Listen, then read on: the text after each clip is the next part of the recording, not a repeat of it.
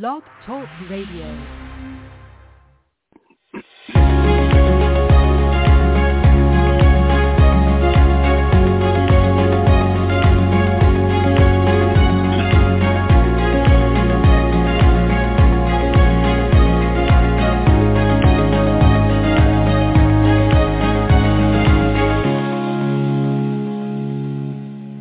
Hi, everybody. This is Jim Mitchell, and as uh, host of your Home Buying Compass, I should have at my fingertips the number of episodes we have done. I don't.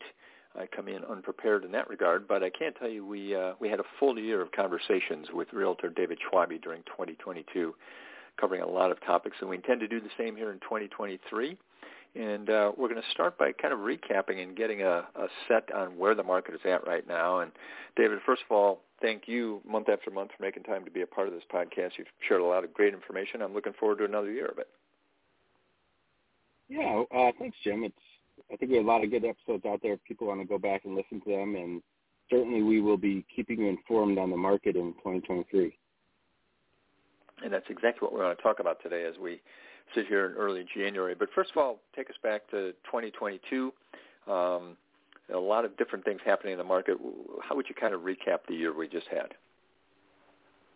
Sure. So uh, last year, uh, it's interesting because you listen to the news and the different blogs and everything. But here's what I would tell you locally, and I, I'm, the stats I'm going to throw out today are for Arlington Heights, but they're very similar to the rest of the Northwest area. Um, Okay. 2022, we finished up 5.6% in value. And it's interesting because a lot of people think that's not the case because what happened, Jim, is that April, May, June, the market spiked quite a bit, and then we settled back down. But net net, we were up 5.6 percent. So there was a little inter-year uh, spike and comeback, but we still were up 5.6 percent over the previous year in, in value and median price value. Um, and then also, um, which is this is where it comes in to play, where the uh, people get confused. The volume was down 20, 20, 21 percent in the area. So when people say the market's down, well, the volume is down, but the average average home buyer or seller doesn't really care about the volume, right? The only people who care about volume is probably the mortgage people and the realtors, um, and the economists, of course. But but it doesn't matter. You're buying your house or selling your house. You care about the value, and it doesn't matter if uh, there's 20 houses sold in your neighborhood or 10, right? Um, well, it's interesting when, you, as you say, you can look at those numbers different ways, value versus inventory, and um, you've talked about that in the past. We'll talk about both today. Um, as you glance at 2023, um, we'll get into some specifics, but just high level. Um, as a realtor, I know you hope to have your organization grow. Are you looking for 2023 to be a, a positive year?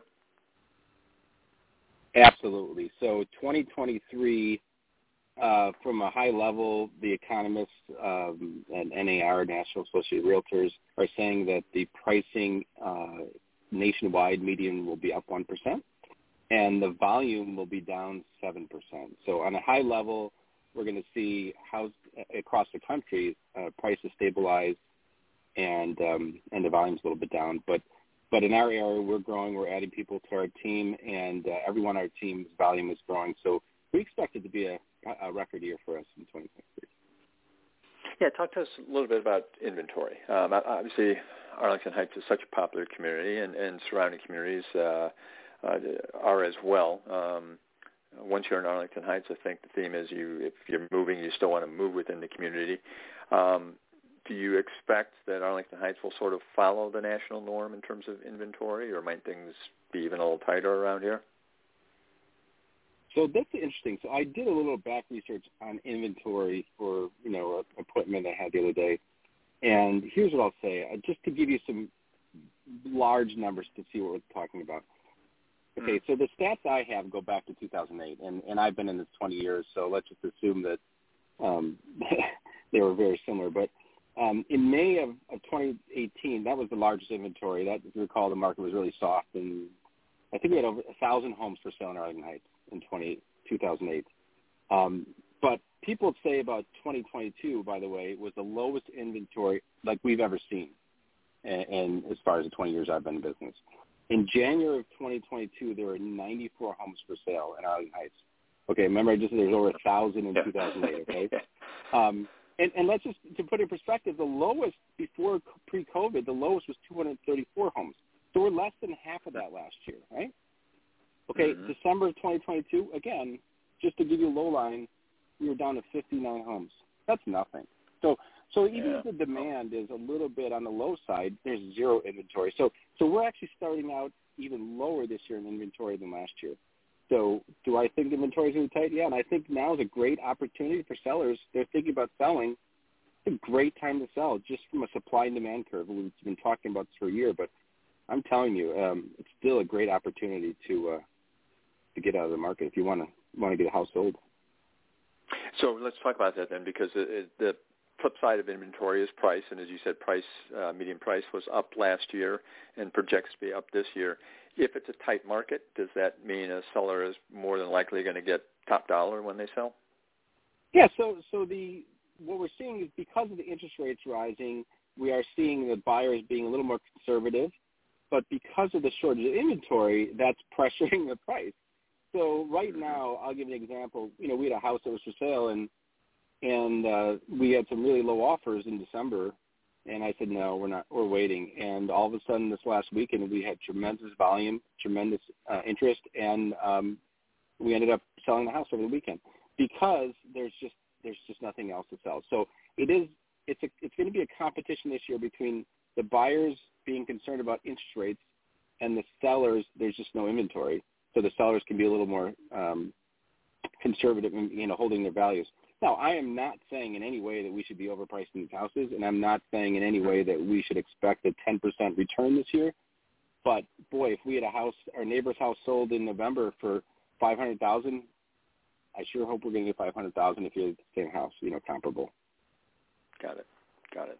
Well, you, the other factor you mentioned here, as, as we're talking to David Schwabe of the Schwabe Group, uh, Compass Realty, um, David always joins uh, this podcast to lead this conversation on the real estate market. We're looking ahead to 2023.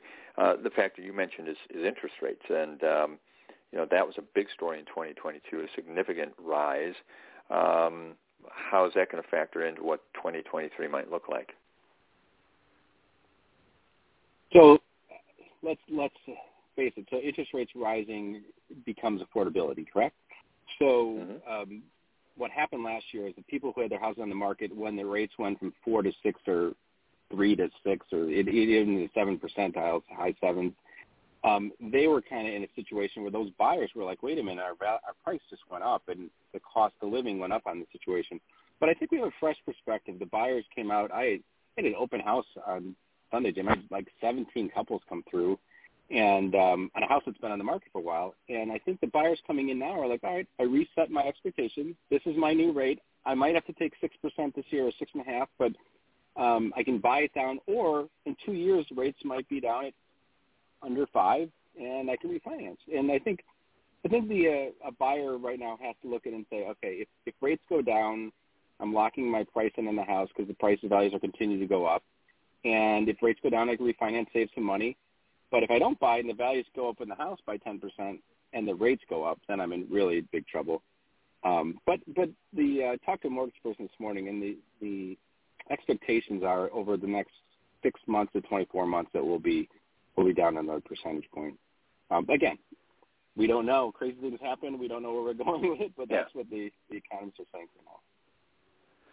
Now, you and I did an episode uh, last year uh, about people who choose to renovate their home to do an addition. Um, as we said, people in these communities once once they grow up here, once they live here, they don't want to leave. So rather than looking for a bigger house, they're going to take their current house and, and make it bigger. Does does the market forecast that you're describing for 2023 lead you to believe that more people are going to invest in their current home in that regard? I think that if you just kind of look at the whole scenario, that if there's a shortage of homes and it's not really easy to move, maybe some people might decide to do that.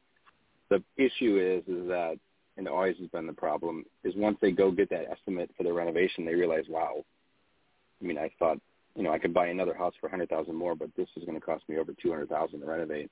Um, and so I think that um, those renovation costs are going to be a big influence on it and where the builders' um, costs are involved, right? Because of inflation on mm-hmm. costs. so I, I would expect that some people are going to probably certainly look at it more often. Um, but once they do the research, they'll have to find out. And again, it, it depends where they live and what they like. If they've got a house that's a block from downtown Heights or downtown Mount Prospect or Palatine or in the, one of these train towns, and they love their location, love their neighbors, yes. And, and sometimes, Jim, it's not about affordability. It's about they just love their neighbors and their, their area they live in, and um, mm-hmm. so they do that renovation. So, so I think it, it certainly gives them a reason to look at it because, uh, let's be honest, if nothing comes for sale in their area, um, that that's the only option. Well, there's there's different housing types in these communities, and uh, you referenced downtown, uh, the, the train line. There's uh, um, very vibrant downtowns with a lot of residential in them now. We see a lot of condos, townhomes in various parts of these communities. When you talk about inventory, is it the same for single-family home, condo, townhomes? Is one going to be stronger than another, or are you just not sure how that might play out this year? I think it's dependent a lot on the location, the town. Um, if you're downtown versus in the you know further out. So if you had a condo in downtown Mount Prospect, Arlington Heights, um, versus if you had one in Northern Arlington Heights or maybe in Buffalo Grove. I mean, it, it depends on the location for sure, but we are still seeing the same issues across the board um, with inventory issues and very similar curves for sure. So a couple things I want to talk about before we let you go here, Dave. First of all, talk to me about the Schwabe Group. Uh, you, you mentioned uh, hoping to have your uh, agency grow. Um, what, what are your specific plans for the new year regarding you and your team?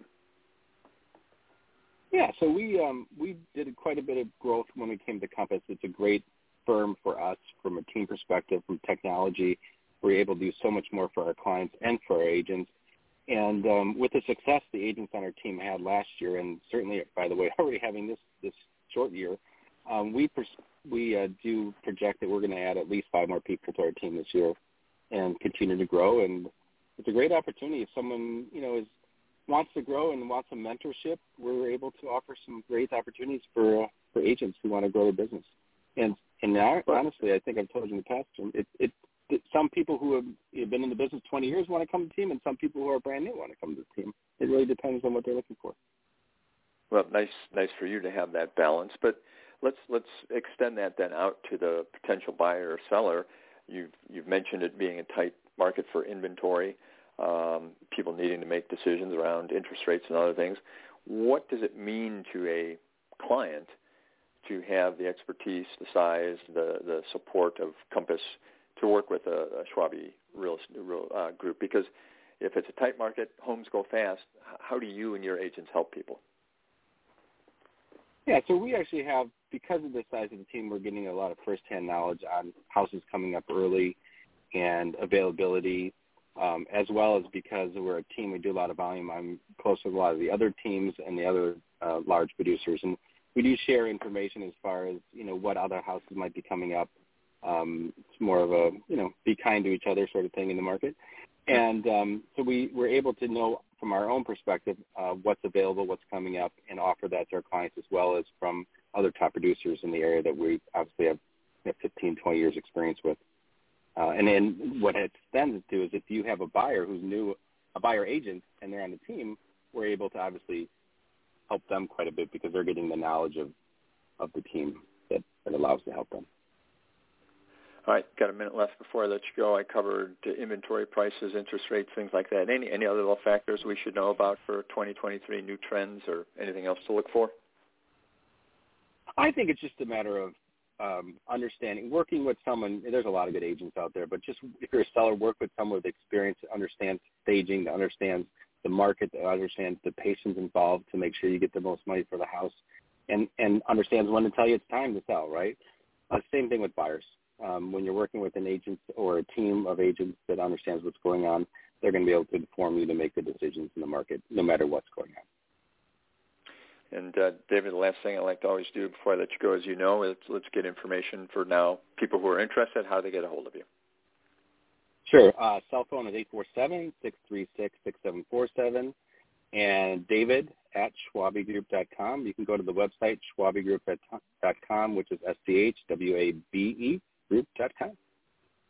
David Schwabe, thanks for being with us. Uh, looking forward to conversations throughout 2023 and hope to have everyone join us each month for our episodes here on Your Home Buying Compass.